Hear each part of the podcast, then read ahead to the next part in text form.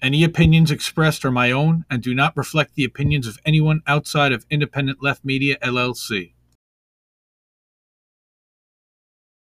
Independent Left dot news. Independent Left News. Indie Left News. Independent Left News. Oh yeah, and I get news from Independent Left. Thank you, Independent Left on News. They actually put up posts of different shows, different things going on. Check out Indie Left. They're doing a lot of good things. They're on Twitter and Instagram, and they've helped promote our show a lot. Thanks for the work you do behind the scenes too. This man does our Discord and some other help, so I just love to shout him out. Thanks so much, man. Yeah. They kind of really do a great job of pushing. Thank you, Independent Left, for reminding me of that. Check out Independent Left dot News. IndieLeft.news. Indie Left, shout out. Let's see. Did that work? I think everybody can hear us. Happy anniversary. Hi, everybody. Hopefully, you guys can hear me. It's Andy, and mics are hot. Jordan Charlatan. Yes, mm-hmm. that is. Jordan Charlatan. I love it. Isn't that great, Crab? Aw.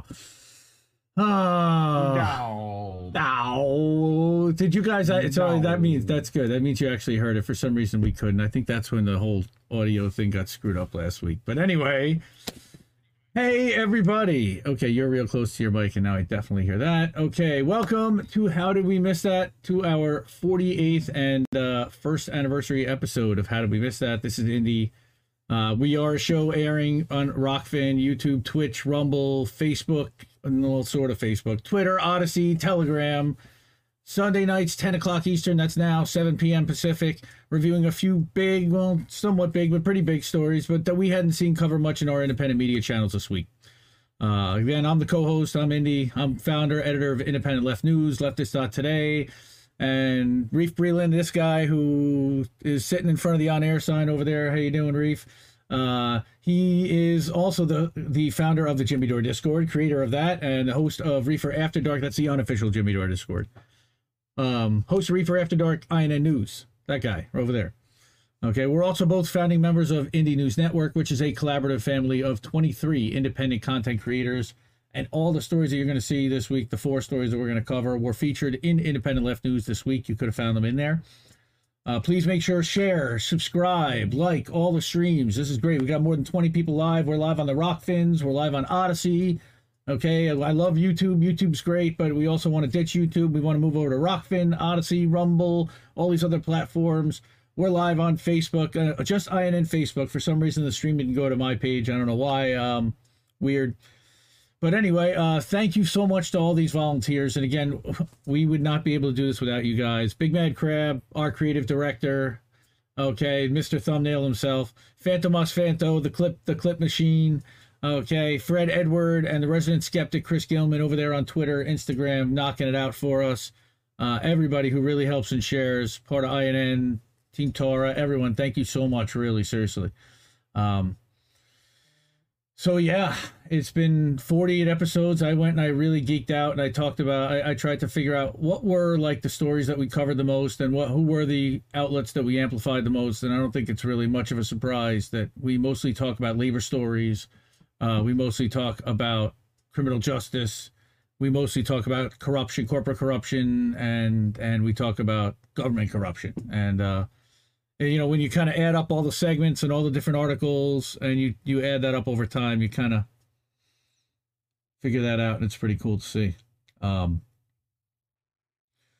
so what's going on dude how you doing you're quiet oh sh no you're muted that's because of the the mute I, have been saying some things um, that that's why we couldn't hear you uh-oh um, you, you got choppy well, internet or i do me? I think one of us does. Uh oh. How about now? No, that's better. Okay. So, uh, how about now? What's up, dude? Are you there? What's up, bro? Okay. All right, mm-hmm. we're good. All right, we're good to go. Now we have sound. Okay. Also, want to thank again. We got the people in there. Ross Ion Coil liking every Substack post. He's also liking everything on the Instagram, sharing there as well. He's got a Substack. Go check that out. Uh, I'll share that. Um, later on in the description, or uh, and um, we can get that out there for sure. I want to get to some stories though. Uh, so, but before we do that, Reef, what's going on, dude? Because you didn't get a chance to talk. oh, not much, man. You know, been doing INN news and all that fun stuff, and you know, uh, got Tar Stream coming up Monday. We got and Thursday. We got three streams for Tora this Yeah. week, but I don't think she's announced who her guest is yet for Monday. So we'll get to that. Mm. Um, but I have so I have the thumbnail. I want to show everybody. I know everyone has seen it already. Okay, we got four stories tonight. We're going to start with the Ukraine one. We're going to learn all about what's happening over in Ukraine because there is a ton of nonsense. That's that's of course we got to cut cut through the narratives and and the NAFO and the CIA and the State Department, not you know, bogusness. What is all that smoke, Karen? Well, actually, as a matter of fact, Reef has a uh, Fog machine. a fog machine, a smoky machine, kind of, but uh, he's also got a got a a uh, a vape machine on a on a on an arm in front of him that he's actually hitting right now, and you'll you'll see that uh, I would never.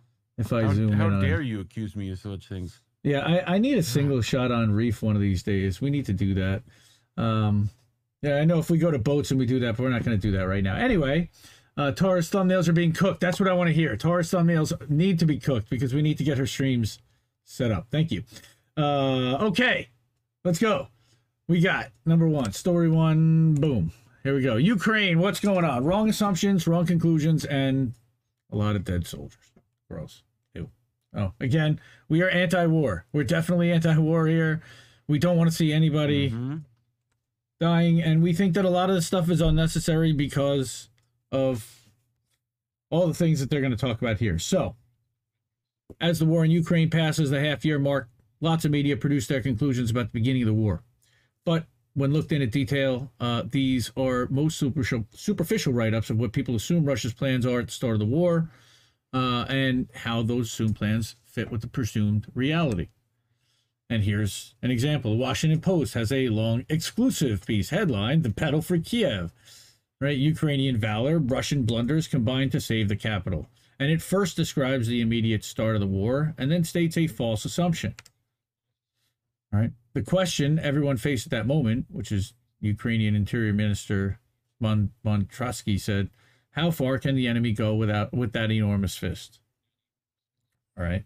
Uh Reef, I'm getting feedback from you again. Uh, if the Russians could seize the seat of power in in Ukraine, or at least cause the government to flee in panic, the defense of the country would quickly unravel. Right? Moscow could install a puppet government. That was the Kremlin's plan. Right? That that that's what the Washington Post is saying. Then I don't know why the mm-hmm. authors think they know what the Kremlin what, what the Kremlin's plan was. I'm certain that the described one is not what Russia intended to strive for. A piece of Newsweek makes similar assertions how Putin botched the Ukraine war and put Russia's military might at risk. Right, and here's Right. what they say. This is this is out of Newsweek. Ukrainian defenders have indeed been ferociously determined while Russian troops had have had to contend with bad battlefield leaders, inferior weapons, and an unworkable supply chain. They've also been hobbled by Putin himself.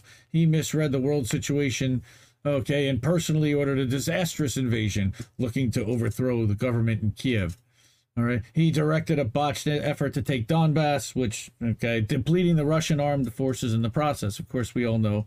And they continue to say that Putin, like every other dictator we've known in the modern era, thinks he knows better, more than his own military and more than any experts. One senior intel who works on Russia and requested anonymity to speak, frankly, tells Newsweek. Of course, Newsweek. Okay. The February invasion was designed to overthrow Vladimir Zelensky and take over the entire country, and Russia deployed tens of thousands of troops in Belarus to Ukraine's north, threatening Kiev. Again, this is all coming out of Newsweek. This is not Moon of Alabama's analysis. They're going to debunk this in a moment. Okay. Given Russia's overwhelming numerical superiority, Putin expected the government in Kiev to fall in as little as 72 hours. There is no evidence that any of those assertions are true. At the beginning of the year, Russia faced a problem. In the larger picture, it had to prevent Ukraine's admission to NATO. Negotiations with the U.S. had failed to achieve that. In the immediate situation, Russia also had to prevent an immediate Ukrainian attack on the Donbas republics. Okay, there were several potential ways to achieve that, each which came with a different timelines, uh, with a different timeline and price point. Yeah, it's Yeah. definitely coming from your mic. Um, at the at the beginning of war, I, it's not. okay, Anyway. Putin made one remark to the Ukrainian military command to give up, uh, to make the necessary concessions, and to remove the civil government should it not agree with that. But during the first days of the war, it became immediately clear that the Ukrainian military command did not want or did not dare to do that. This military coup would have been the cheapest and fastest solution for both Russia and Ukraine. Okay. The second option was to press the Ukrainian government into agreeing Russia agreeing to Russia conditions to end the war. Um, to to remove Ukrainian the Ukrainian army from the Donbass, to accept Crimea as part of Russia, and to repudiate any NATO association plans.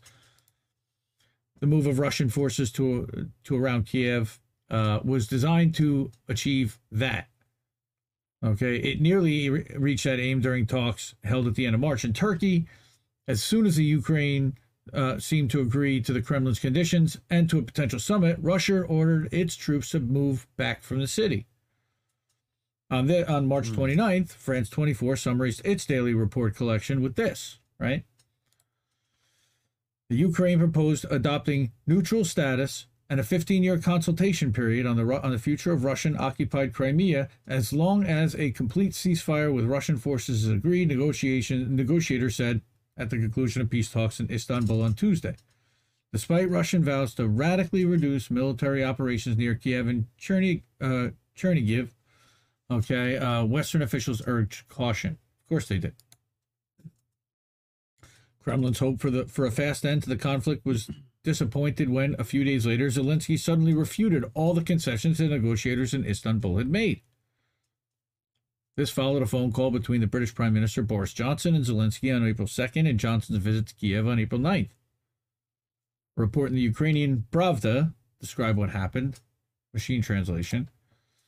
Okay, that after the arrival of British Prime Minister Boris Johnson in Kiev, a possible meeting between uh, Zelensky and Putin has become less likely.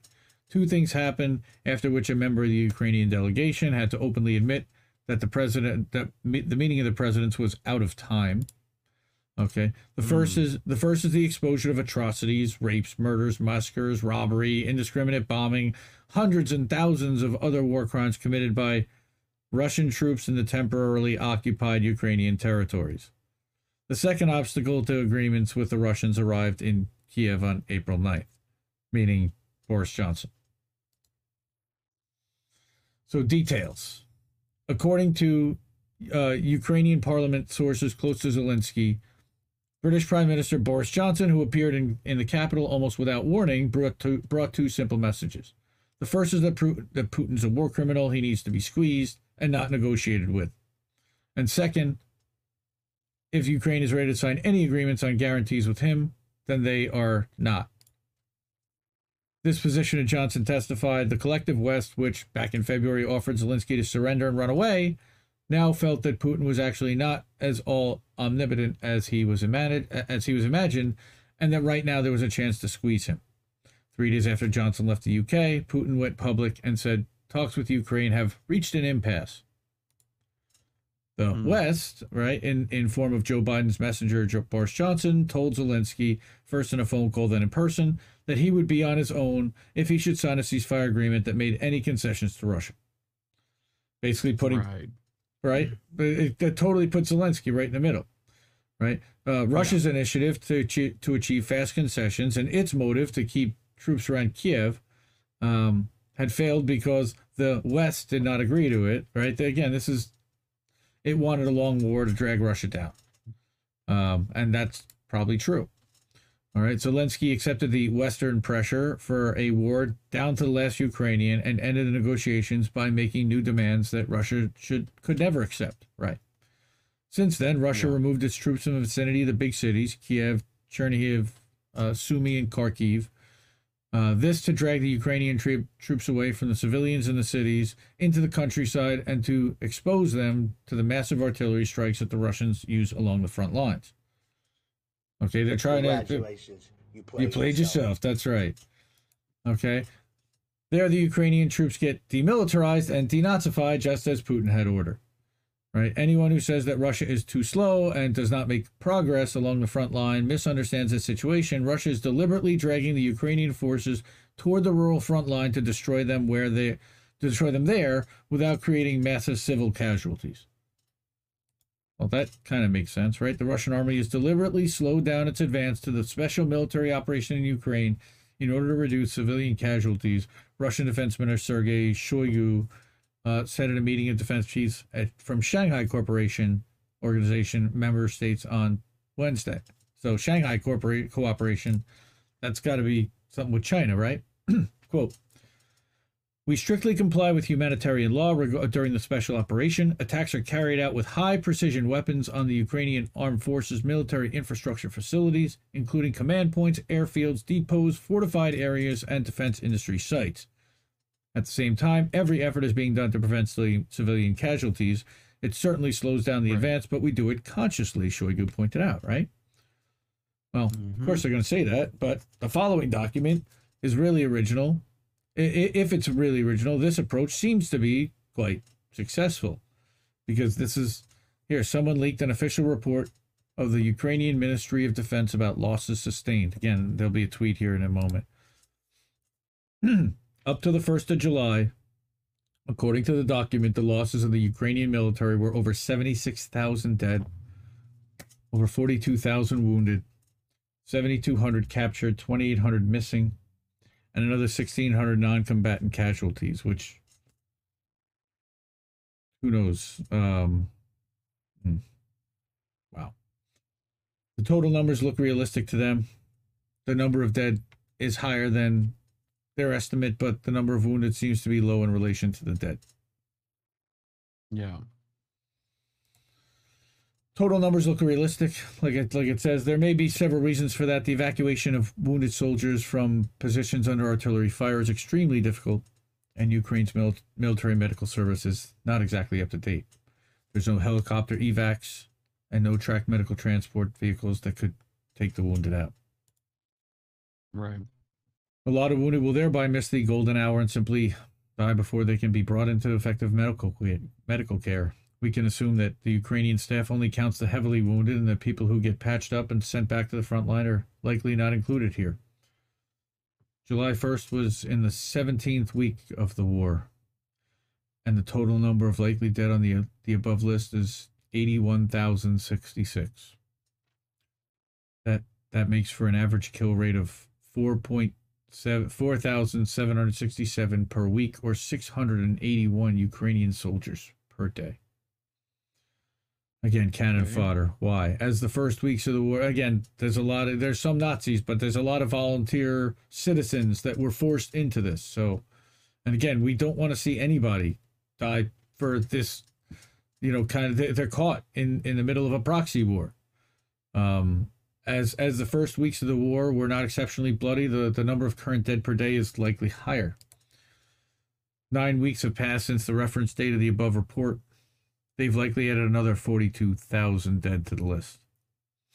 These numbers are consistent with Russian military's daily clobber list, which reports of several hundreds Ukrainian casualties per day due to airstrikes and well targeted artillery. A, uh, a recent New York Times piece about the costs of war also gives some numbers. So again, this is the commander of Ukraine's armed forces. Through the New York Times, said Monday that about 9,000 Ukrainians had been killed at the front. This month, Pentagon officials assumed that 70,000 to 80,000 Russians had been killed or wounded. They put the number of deaths at 20,000. But wow. Those numbers are simply not believable, and here from the same piece is why. Analysts estimate estimate that Russia's firing around, around 10,000 artillery shells a day, down from a peak of as much as 20,000 during the campaign to take Luhansk, and that Ukraine is firing several thousand artil- artillery rounds a month. 10 to 20,000 rounds per day means some 450,000 rounds per month fired from the Russian side. The Ukrainian counterfire is down to several thousand artillery rounds per month. That is a ratio of 100 to 1. Now, I know we're also sending in weaponry, so does that count that? How the heck is that supposed to result in only 9,000 killed Ukrainians and 80,000 Russian casualties? It simply can't. Wow, I sound like William Shatner. Mm-hmm. The deliberately slow advance Shoigu describes as achieving the war aim of demilitarizing the Ukraine while Russia's army takes a minimum of casualties. Yep. Most of, most of the experienced younger officers, captains, and majors and the senior sergeants that were the backbone of the Ukrainian army will by now likely be dead. Together with the high material losses and high troop casualties, the Ukrainian army has taken this will make it less and less capable of any organized maneuver or resistance. All that's left is Ukrainian cannon fodder, which Russian art- artillery eats up with enormous ferocity. It's sad that it's come to this. Mhm. Six months. Automod held somebody's comment for review. Wow, look at that. Yeah, this is the. that- that- It's a hard story to get through. Um, Mhm. but we got to we got to take our medicine a little bit. These we got four not so great stories. Um, but these are really really big ones. Um, and I know a lot of people talk about what's happening in Ukraine. Um, I don't really see too many people referencing Moon of Alabama, but I think they're one of the best sources there is. I read them pretty consistently. There's a few, of course, people who are in country, people like Eva Bartlett, uh, uh people like George George um I'm I'm I'm blank out on his last name. He interviewed with Tara. You you did that stream, right, Reef? Mhm. Uh, sure. I can't think of his last name. Sorry. Uh, of course, you know people. Was it? What? Who was it? George George What you? George George that Oh. that Tara interviewed. I can't think of his Mhm. last name. Eliason Eliason George Eliason. Yeah. That's who it was. it. Sorry. Thank you. Uh, anyway, so um, let's get to some chat. Holy moly, we got a bunch of people watching. Thirty-five people watching. Oh my god! It's an anniversary stream. I love it. Shelly was unsubscribed from my YouTube channel. What a surprise! I love it. Yes, and I'm peeking. yes, we are part of the Indie News Network. We got Eric here. Thank you, Anthony. So good to see you. Karen, Kelly, all the families here. I love it. Crab, Schlatsky.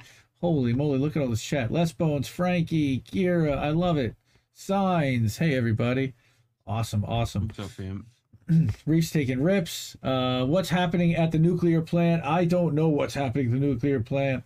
Um, Ukraine is not giving up. That's what's happening. Is they're continuing, I believe, to shell it, and we're all worried about It- what's going to happen there. Hasn't exploded yet. Yay! Hi, Shelly. Welcome I back think. to the chat. Sorry about that. I don't know what the heck happened. Screw screw tube, you know. Uh, Care Bear's here. What's Mhm. happening, Care Bear? Colin, how are you? Uh, I haven't talked to you in about four hours. It's it's awesome. Um, RLA, RLA is over here. She's not even checking in on Twitch. She's here on the YouTubes. Everybody's here on YouTube. Wow, we got almost forty people. Holy crap! This is like a real show. Check it out. All right, let's get to another story then. The YouTubes. All right, back to our kick-ass thumbnail that Big Mad Crab in the chat. Shout out to Big Mad Crab. He made he made this thumbnail. Here we go. We got we got a couple of quick stories. All right, this one, holy crap. Noli D, shout out to Noli, uh, INN member, and uh, go follow Noli D at A J A N D N O W A Y at A J N No Way. Okay, she would be all over this police accountability report. She were she she likes and supports Arizona sheriff likely in contempt for internal investigation backlog. And I remember she told me about this like months ago, and I I couldn't believe this wasn't mm-hmm. a story. This was in our friends at Courthouse News Service. The backlog is so severe that the Maricopa County Sheriff's Office would need two years and 117 more investigators to catch up with internal inquiries. Dirty cops, dirty cops, dirty, dirty, dirty cops. Oh, I got my drinks. You know, I got mm-hmm. my drinks, and and and Reef celebrates in a different way. You got oh my champagne I should have glass. You gotten got a bottle of Chandon. Yes, you were gonna. Yeah. You, you do. I know that you do have um some some Jaeger in the Yeah, in the got- freezer, but I definitely have Jaeger. wow, I think I just. You know, Hurt my finger on my ring. an Anyway. elephant in this house. But holy So, crap! So, yeah. Anyway, a federal judge said Tuesday he's likely to find the Maricopa Sh- County Sheriff's Office in contempt for understaffing positions responsible for investigating possible internal misconduct among its officers. Go figure, Of course, that's the thing that understaffs, right? Yeah. right? The inquiry into the office stems Mhm. from a 2007 class action against the, the agency and then Sheriff Joe Arpaio, our, our old friend, claiming officers in the agent in the agency racially profiled Latinos and unlawfully detained them would've during thunk? crime suppression sweeps. Well, we already know that that's true, right? Tommy Yeah. Nation, hey buddy. Okay, a federal judge said Tuesday he is likely to find the. What did I just do? What just happened here? No. You've had way too much coffee today. Yeah, I know. Okay, he's likely to find the Maricopa County Sheriff's. Uh, what did I do? Did I just go back? No, you know. Ah, now I see what happened. I clicked on the wrong screen. Through the years, Joe Arpaio refused to comply with orders from U.S. District Court Judge Murray hmm. G. Murray Snow to stop immigration patrols and to turn over traffic stop video evidence. Those failures led to a civil contempt ruling in 2016, months before Arpaio, a Republican, lost re-election as the county's top law enforcement officer to current Sheriff Paul Penzone, a Democrat. Arpaio was convicted of criminal contempt in 2017, but of course was pardoned by Donald Trump that same year. Thank you so much. Yep. In 2021, Snow appointed law enforcement expert Michael Gennaco to investigate and propose solutions to the agency's internal investigation backlog. Gennaco, in a report released in July, found it would take approximately 117 additional investigators two years to catch up on the caseload. Just two years. Think there's a little bit of abuse happening? Think there's a little bit of Yeah. abuse happening that you need that you need those kind of internal Little- investigations? little bit. a little bit, a little bit, a little bit. Mhm. All right. Currently, the county has seven investigator position opens, not not 117, but seven, with two additional civilian jobs proposed. I don't think they have a budget for 117 backlog cases. So currently, mm-hmm. like I said, it seems to me if we need 117 to clear up the backlog, we aren't even getting close to the numbers required to get things done. Snow said during Tuesday's hearing. That is a federal judge who had, does have a sense of humor. Snow alluded to willful contempt in hiring investigators, particularly for internal investigators. Well, sure. Who wants to actually investigate their themselves? Because, yeah. Quote, I do have grave concerns about the staffing up of the PSB. Uh, I understand the sheriff's office was engaging in advocacy, but when they told me that they'd raised the personnel in their office to 50 and in fact hadn't raised their investigators at all, that was somewhat, somewhat bothersome to me. Just a wee bit. Somewhat. Just a wee bit. I Yeah. literally choked on that word there. Somewhat. Snow was also troubled by an Arizona statute allowing the extension of the 180 day internal investigation period by an additional 300 days if the investigation does not conclude in that period. It's dropped completely. So basically, they're running out the clock on these investigations 480 days. That's all they need. And they have, and they have Sure. and they have enough for 117 investigators and two solid years worth of work. Quote The current sheriff's department is making it impossible for any discipline to be imposed on police officers, surprise, surprise, or on deputies who may merit discipline because of the length of the delay. Do you know why? Because there'd be no more cops left. Quote, I'm interested in speeding up the compliance in a way that will be consistent as, as consistent as possible. Okay, and to the extent that it's inconsistent with my order in compliance with state law, whatever the hell that means. Basically, Right. Snow suggested that the seven open investigator positions be filled in 60 days, but he wasn't sure how they'd be willing to time, timely initiate these hires. Right? He referred to recommendations by plaintiff's counsel that the court create an incentive via weekly fine after 60 days expire. The fine is the, necess- the amount necessary to recruit, hire, train, and compensate a full-time investigator for one year. For every week that they're that they haven't hired somebody, they're going to get fined a full year's worth. Is this is this the Soros mm-hmm. sheriff? It might be. I don't know, but and certainly if you start accruing enough in that fund, I imagine that you shall have the people that, that are willing to do the job. Okay, so that's that's what the the judge is suggesting. The sheriff's office objected to the requirements to fill the investigator positions within two months, claiming it has specific standards to meet in hiring. Of course it does. Okay, quote, I'm going to require that you move quickly, the judge says. If you have to do that by virtue of a court order, it will be by a court order. I don't like to assume responsibility Mm. for your budget. And that's after only, and, it's only after six years that I'm willing to do that.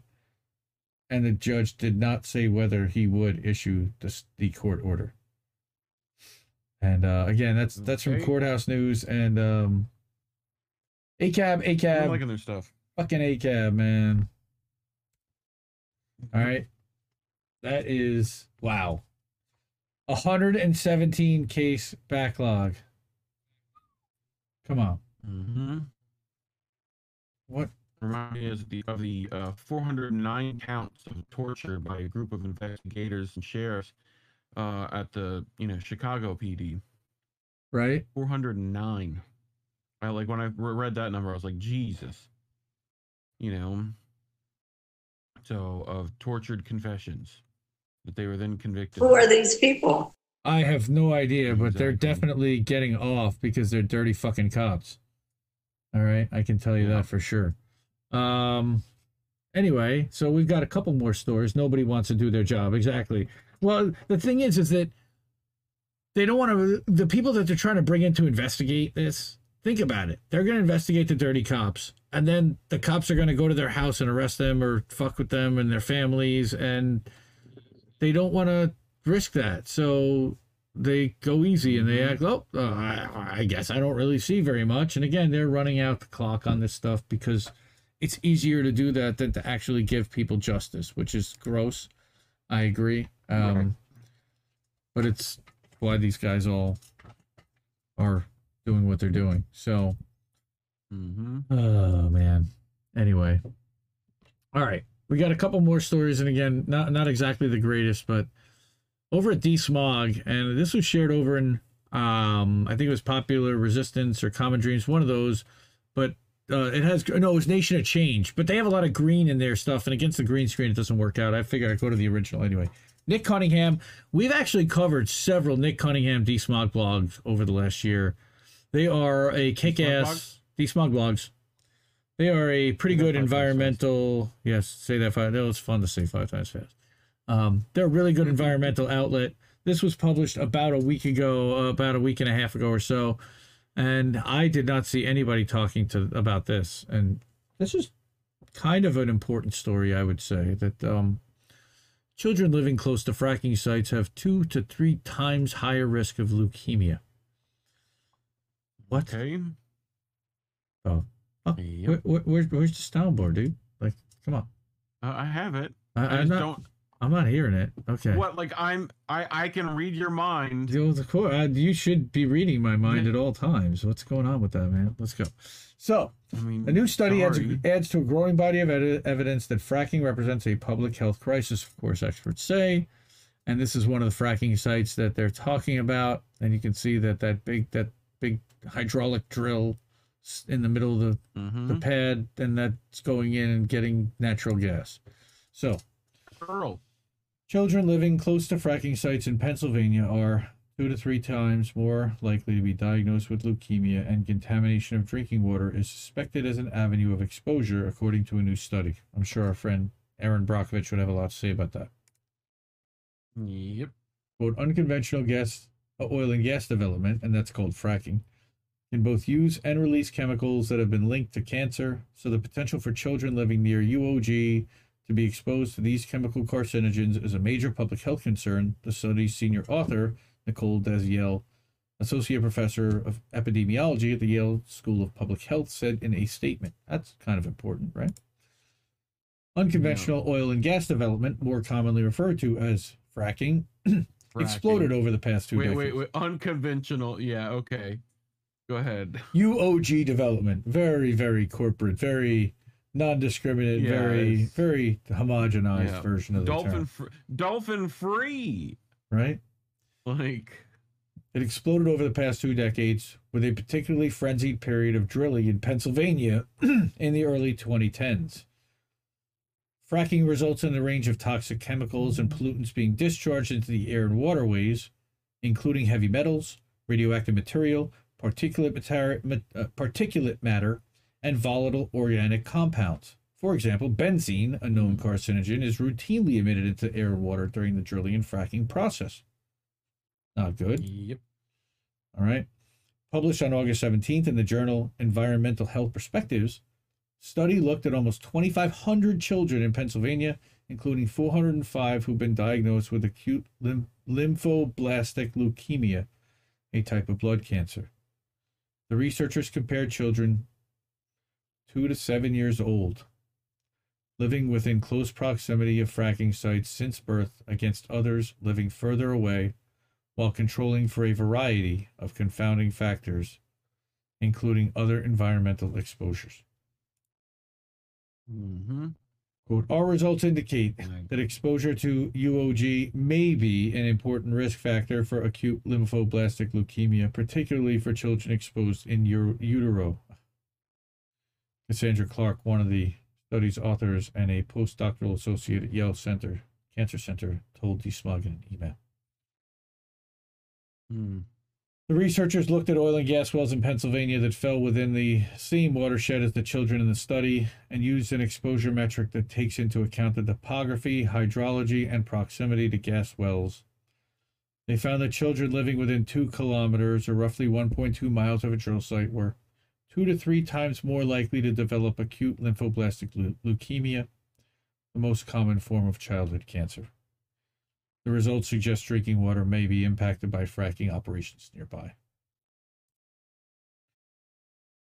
Other Yep. other studies have shown that oil and gas drilling uses or emits 55 chemicals that are known or probable human carcinogens.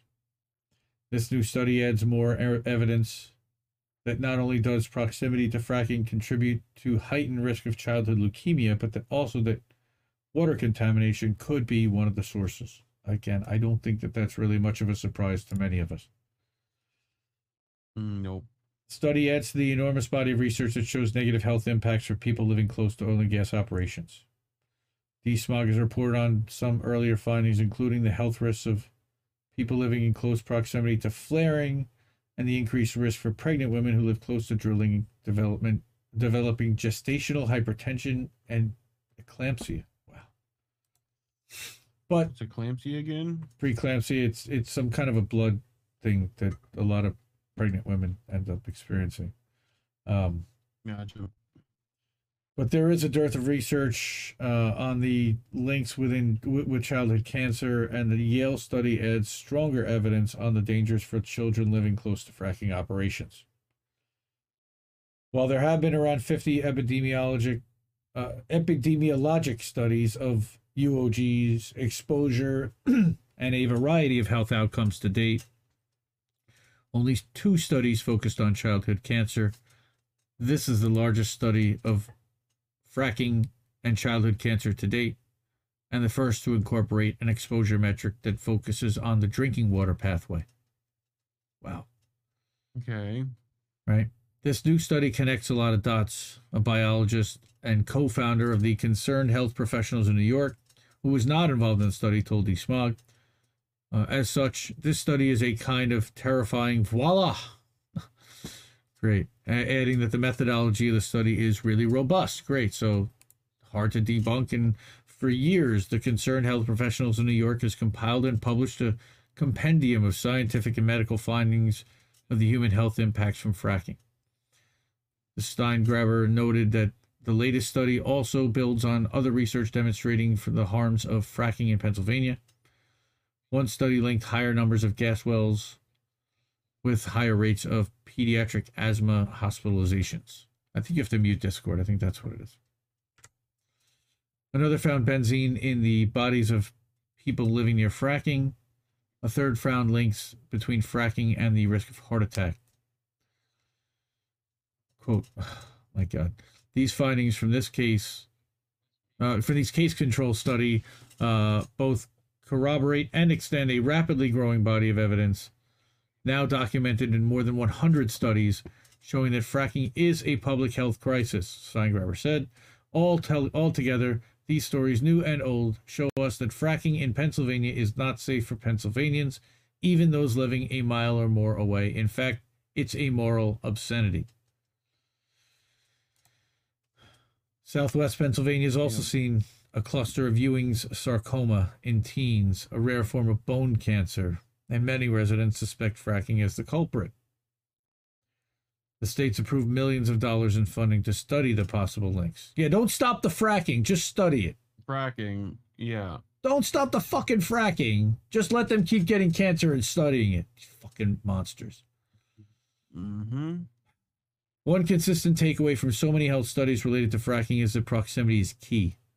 In many states, there are no federal setback requirements, and drillers are allowed to encroach on local populations, setting up rigs within a few hundred feet of homes and businesses. Quote, the allowable setback in Pennsylvania, where our study was conducted, is 500 feet. Our findings of increased risk of acute lymphoblastic leukemia at distances of two kilometers, which is about, oh, only about, what, 10 times and 12 times that, 13 Yeah. times that or more from drilling operations in mm-hmm. conjunction with evidence from numerous other studies suggests that existing setback distances are insufficiently protective of children's health. I don't think that's much of a surprise to too many people. They're killing us in every f- way, shape, and form, and we got to know about this. I mean, as a parent of young children, this is We're Horri- fucked. yeah, horrific. Thank you, Misty. Shout out to Misty and hoping everything's going okay with your cat too. Everybody just seems Yeah. to be going through some shit right now. It's a complete mess. I got to tell you. Yes, Mhm. as as Crab says, trust the science. oh goddamn, man! Praise the science. Right? Um. So Yep. Yeah. Uh yeah, fracking fracking frack the fracking, let me tell you. Uh is Soros the sheriff? I don't think Soros this is a, a Soros owned sheriff. I don't know, but he's a Democrat. And usually Democrats in Arizona get some kind of funding from some kind of foundation for sure. Um Yeah. Arpaio is a horrible human being for sure. Reef versus Indy cage match. Oh boy. Yeah, I don't think I want that.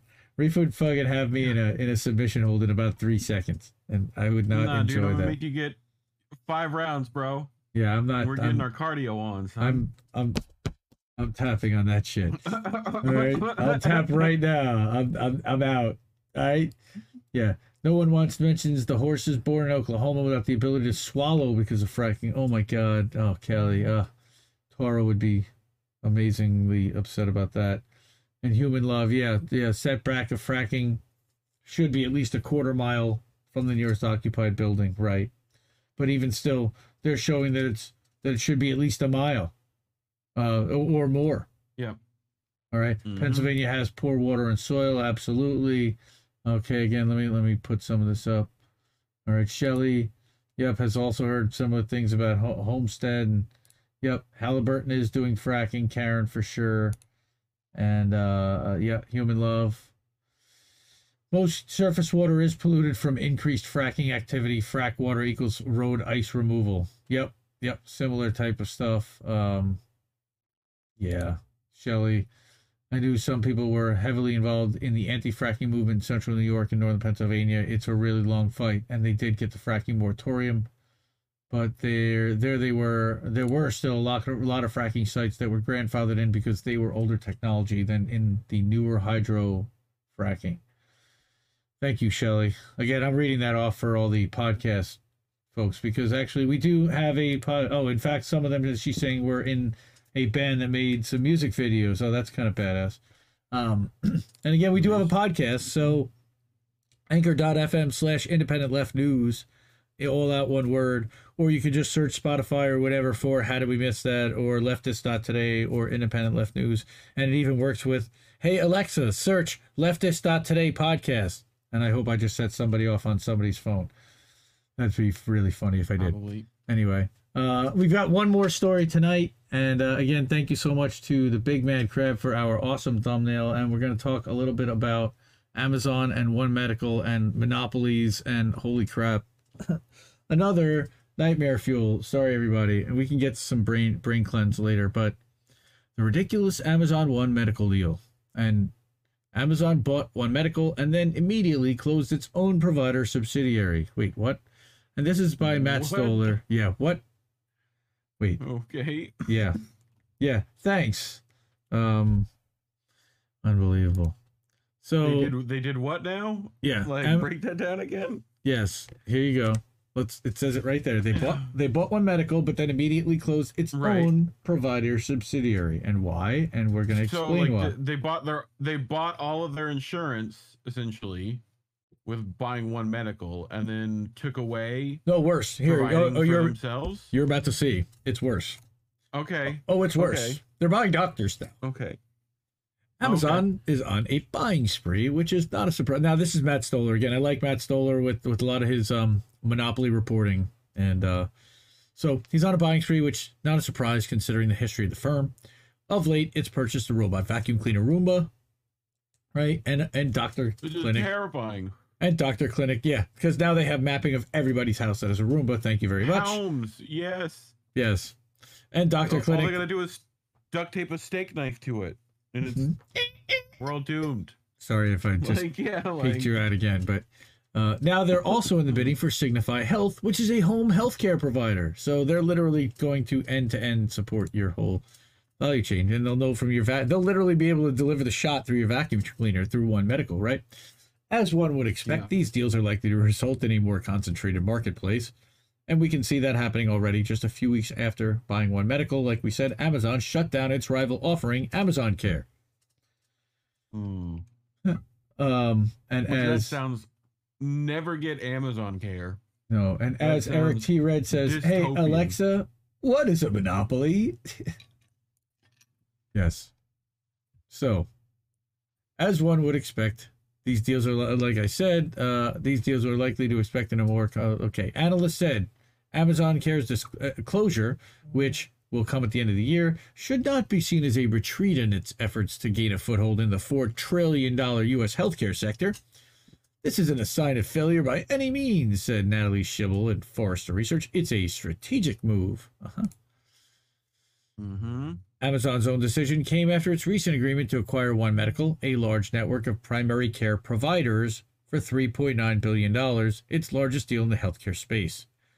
The takeover, if approved by regulators, ready for this, would provide Amazon with much of the access to corporate employees it had been seeking with Amazon Care, said Christina Farr, health tech investor at OMERS Investor Ventures, making the in-house platform redundant. So, okay, obsolescence because they bought a better company. Billion. Well, no, they they basically Yeah. created Amazon Care to go after Google, but instead they just bought the company that had Google instead. Companies such as Google offer One Medical to employees. Quote, One Medical already has seen already has all these contracts and does telemedicine. It made sense for Amazon to acquire an existing network. Physician recruitment is really hard. Building insurance contracts is really hard. Building employer relationships is really hard. All these things take a long time, and One Medical was available for purchase. Of course it was Mm-hmm. because Jeff's got unlimited money, or Amazon in this case. Both Yeah. Amazon Care and One Medical signed deals with employers to provide health care to employees so their competitors, while neither Amazon Care nor One Medical has a particularly large market share, it's clear that Amazon is foregoing internal investment in the hopes that it can buy its way into the health space. If the FTC blocks Amazon from buying One Medical, Amazon will simply just build out its own doctor network, which would force it to compete to hire doctors. Uh, hire doctors, of course. So they're going to put doctors in their own network. Yeah, right? This deal, in other words, is just about pulling a competitor out of the market and enabling Amazon to avoid having to invest in building its own services. That's why this merger should be blocked, since it's clearly reducing overall output in the market. It's also astonishing that Amazon, while under investigation around the world by Congress and by the FTC, is entirely unchastened by any public scrutiny. Hmm, what do you think this is? But then these guys won't believe anything that will happen to them until something happens to them. Because Yep. nothing happens to them. Nothing ever happens to them. Come on, bruh. Come on, Matt. You're like you're like almost there. You're almost there. All right. So that's the stories that I had for this week. Um yeah. Okay. Amazon's going to own your healthcare data. They're going to own your doctors. They're going to own your medical insurance, and they're going to price everybody else out of the market in the end. They're going to outspend, outspend, outspend, and do it on the profits that they make on everything else. And then in the end, they'll own all of it, and then they'll undercut everybody and turn us all into indentured servants. That's their plan, folks. That's their plan. Okay, so October 8th anybody who can possibly be in front of the Justice Department with a sign, with a megaphone, with an anything, Misty will be there. I'm guessing Max Blumenthal is going to be there. I'm guessing a lot of other people are going to be there as well. Uh, and they will be joining in solidarity the human chain that will be forming around British Parliament. Uh, around, of course, freeing this man, Julian Assange. And ah, play Red Rover. again, shout out to the guy who who's in this chat who made this flyer. His name is Big Mad Crab, and we want to free Julian biggest, Assange now. maddest crab. And Chris Smalls, well, whatever. Yeah, we know about Chris Smalls. Anyway, um, Yep. free Julian Assange, free Julian Assange. By all means, free Julian Assange. Again, these are all of our links. Free who? Julian Assange, you say? Free that man, Julian Assange. Jail the war criminals. Yep. Free that man. We got a bunch of different websites you can go to to find all of our stuff. I do have to make a little bit of a pitch and a plea. It is the end of uh, my, my segment before we go into boats, and hopefully it will blast out your ears to hear Jimmy talk about boats smashing into other boats. Maybe. But we do have a few different ways to get to the main website where this is actually streaming live because we do self host because screw all these platforms. IndieLeft.news, IndependentLeft.news, IndieLeft.com. Uh, then we have our Substack, and you can get there at leftisttoday.com and leftist.today. Both of those work. Okay. All of our links can be found at the link tree independentleft.media. And you can see that's the address that's over my, my little bonkfather chicken at the top, rooster. And then if uh, you want to find the links to anyone else at the network, uh, Indie News Network, I was getting there. Link right there with that dot in the middle, Indie News Network. You can find all the links to all the INN members, and you know everyone's hurting right now. So drop some drop some coins in their their hats, please. Would be nice. Um, Karen, know. unfortunately, our our observations are leaning towards probably, um, and we do feel that there is something going on there that's of question. I wouldn't necessarily least- say corrupt, but least a little bit. we got we got some, we got some questions about what's going on. You know, a a major labor union leader was fired, and he hasn't even tweeted about it, and that's and he's been direct messaged about it by several people. Why hasn't even We should make been mentioned? I don't know. we should Um, make a Smalls playlist from INN News. Yeah. So Um, I need to do Um, the Jesse put out a piece called "The Co-op" you might want to listen to. Also, um, watch out for an upcoming INN Substack on the topic. I'm leading a little bit and giving a little bit of a preview here to everybody, but um, Yeah. we're working on something. Unfortunately, Yep. Don't want to have to do that, but unfortunately, we're seeing something, and I don't see anybody else really talking about it. And we're gonna assemble something that I think people are gonna be really surprised by, and maybe some not so surprised by, but put it all together in one in one little gift gift wrap thing. And let everybody take a look at that, put a bow on it, and see what they think. So, uh, again, happy anniversary, everybody! Holy crap, we made it through. Mm-hmm. All right, so I also before we go to boats, uh, I did have one other thing that I wanted to do here, and Reef didn't even know I was going to do this. But if I bring up on here, box.com.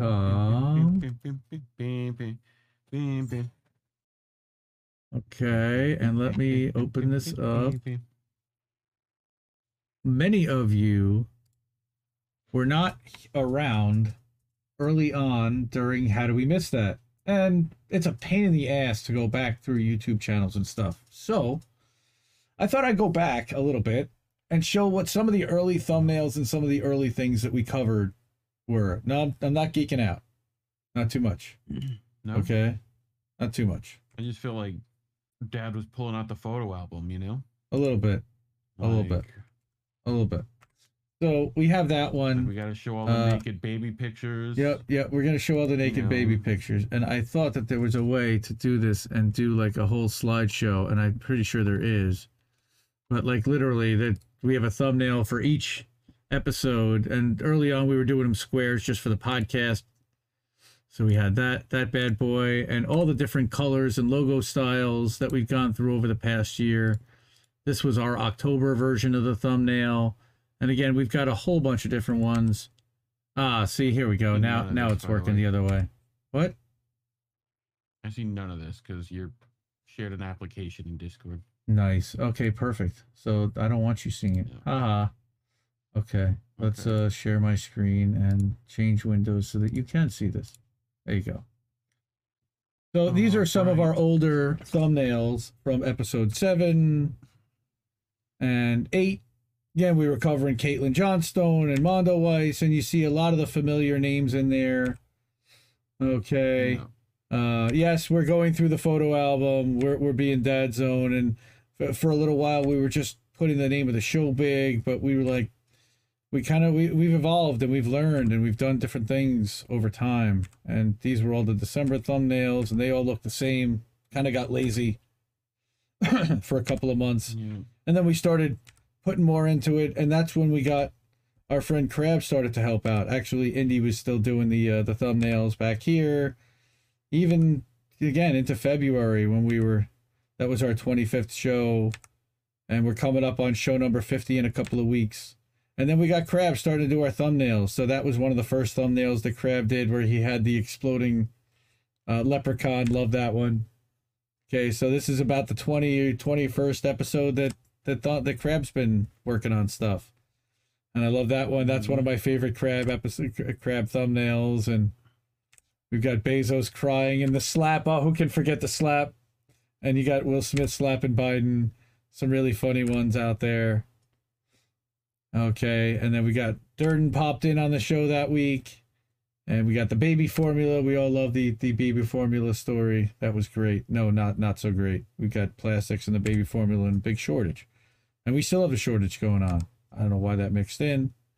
And then we've got this was this was our our first clip show that we did, and Crab grabbed a couple of different things from all these different shows. So cool. Again, really appreciate all the work that he's done, and I love showcasing that. And then again, got lazy again. Crab, Crab got busy. I, I was working on a couple things, stitched together some of his stuff. We got Joe in there featured, and love Joe. Shout out to Joe. Go go follow at stfu shitlib, and then the uh, the last seven or eight different uh, thumbnails. Robbie Yeager joined us. that is Robbie Yeager. It's a Yeager bomb. What up, Robbie? All right, and then we've got the the current style of thumbnails, which we've been doing for about four or five weeks now, where you've got the different stuff in the corners. And again, we just appreciate everybody kind of hanging out and being part of all this. And uh, hopefully there'll be a lot more thumbnails, a lot more weeks, and a lot more shows going forward. Because I do, I do actually enjoy this, and I think we do cover some things that few, eh, few others, if if none others, really cover. Like that sheriff story. I didn't see anybody talking about the sheriff's backlog. At least not not in like the the real lefty, you know, uh, the real lefty space, whatever whatever space we call ourselves in. The the people that are featured in independent left news and leftist today, the 150 outlets and 120 or so streamers that that make up the universe that that really challenges these narratives and I so appreciate all of them really um uh and and we're going to be honoring them in a in, in a special way coming up real soon. We're going to have some announcements about that. But it is exactly 10:59. Look at that. Awesome. So, um this week we've got some special Tara Reade shows on INN and on Tara's channel. Uh, where she's going to announce her guest tomorrow for tomorrow night's stream, which I believe will be at 10 p.m. Eastern, 7 p.m. Pacific. Tuesday night, I can announce, and I think she's already announced maybe who who her guest is there. Mm-hmm. Um, um, Yep. we got we got some pasta coming in the house, and and I'm actually going to engineer that stream. I think I'm excited to do that. It's The Friend of- rigatoni man. friend of the show, Pasta Jadula. and then and then Thursday we've got with Thursday Thursday we've got Fee. Um, she's got Fee in at a special time in the afternoon. So, um, Wednesday Reese gonna have INN news. Tuesday night they work on that. Yep. So they'll have that all curated, and uh, Colin and I at some point are gonna have to squeeze in a an interview with Matt Luttrell, the fired Amazon Kentucky organizer, uh, labor union member who was fired a week and a half ago or so. we did do a, a nice hour and 20 minute sit down and then i messed up and lost half most of the audio and didn't turn it on. Thank you so much indy. Yeah that was good. Uh, so we're gonna redo that. Uh, i do have some notes and some places to go and some updates to that story but if you can drop uh, matt and i think we did a story last sunday about matt and amazon labor union and alu kentucky. If you can drop him any any bucks uh, in solidarity that would really be helpful. He is uh, appealing with with um, amazon to try to get back in but right now he's he's looking. Um, i got i got an email a message from him earlier tonight actually. So shout out to matt. Love you. Appreciate you. Thank you for sharing. And uh and we're, we're hoping you get your job back he said he got a letter from unemployment saying that he should qualify as long as his criteria is met without saying that what the criteria of course is. And he do and he does get to appeal his termination tomorrow. So again fingers crossed for matt out there. Um so again uh it has been a year. A year ago Yep. um this guy put together a spectralizer on a bird icon that i had set up and we figured out a way to go to go live. Uh, I had done a couple live streams. I actually did a live stream on January sixth. Funny enough, um, and and but it was just from a like a a blank avatar. Um, at least this you could see something, and I started to do some guests on a couple shows. I'm like, oh, this is pretty cool. And then we decided to, hey, let's let's actually like do a couple news shows, do do a couple news stories, and then after the first week, Reese like, well, we need to do a little bit like brain cleanse because your news stories are like fucking nightmare fuel. I'm like, yeah, you're kind of right. So that that's how boats, and then and then of course Jimmy was on Joe Rogan and he talked about how um, one of the things that he did when he wasn't doing comedy and streaming like his, his brain cleanse was to watch YouTube and mindless mindless shit. mindless shit like boats Yeah. smashing into other boats and that was kind of how this all kind of developed into the second half of how do we miss that? And um and again we've seen the evolution and the launch of inn during during our our one year. And thank you eric. We're you're fun to hang out with too. Appreciate you. And go go follow eric eric t. Red's channel. He's badass. Love him. Uh he also works with sabby sabs so you can see him on sabby sabs uh, he engineers and helps her out in the background, which uh, we love. Sabby also. Shout out to Sabby. She's been one of our biggest supporters and and great friend of the show and friend of Indie Left. Um, but yeah, it's it's uh you know we've covered a lot of Assange stories. We've covered a lot of environmental stories. We've covered a lot of labor stories. Um, very proud of the work that we're doing with this. Um, again, think that we're we're taking an angle and covering some things that people don't. Um, it's it it it's a lot of fun doing this. Um, plus, I get to learn about how how to stream to all the different platforms and clipping and editing and audio and all the different things that this opens it up to. Guests and and writers who we've covered. I mean, and and outlets. And again, I don't I don't think it's really much of a surprise. But if I look at the outlets that that are the most popular that we've covered the most, it would be uh, Common Dreams for sure would be number one. And then we've got Truthout. And early on, we covered a lot of World Socialist website. We haven't done that nearly as much lately. I'm not too crazy about their Yeah. their coverage, but you know, we've got Popular Resistance has had two dozen stories covered, and Unicorn Riots had about a dozen, and even the INN, di- and, you know, since since INN launched, we've covered you know a, a, a dozen or so INN stories um, that that have been original pieces written. And one of the things we had talked about um, when when we when we launched INN was we wanted to find more Substack writers so that we could feature them on shows. So it would be kind of like a, an, an ecosystem where we've got the writers to create content, and then the shows that would actually amplify and cover it. Um, it's it's been it's been a lot of fun, and I am excited for year two. Uh, I think that there's Mm-hmm. some other good things coming. Uh, we're gonna have some more guests. Uh, we do have that third box open, and the ability to uh, to have a third person. My guess is that at some point in the next year, monetization will be coming. We we have hit uh, the thousand subscriber threshold on YouTube. Um, we're about 800 watch hours shy, which I'm guessing we're going to hit. We're about 3,200 in already. And then you'll be able to drop some super chats and, and hook us up there if I decide to turn on monetization. Oh man, Adam Ayers, thank you so much. Uh, A Ayers, threw, threw us a ten dollar chat uh, tip on Rokfin. Thank you. And again, we are live on Rokfin. Uh, love you too, Tara Reade's on over on Rokfin too. Um, and uh, again, you can tip us over on Rokfin, rokfin.com slash IND left news, and and also rokfin.com slash INN for Indie News Network. Again, we, we love hanging out with all of you. Um, I would do this for nobody, and, and we we started out doing this for nobody. Um, also, shout out to Warren. Um, he's not here tonight, but we did hear Kitty. Um,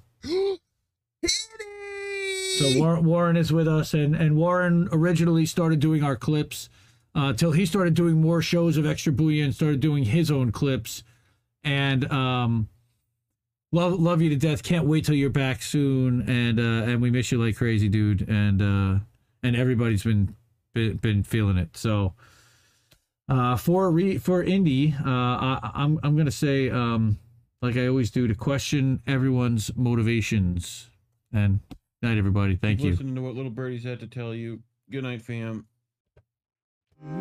I think I liked it better being blind when I couldn't read between the lines and when I couldn't see the cracks in the structure that lay bare before me the whole time.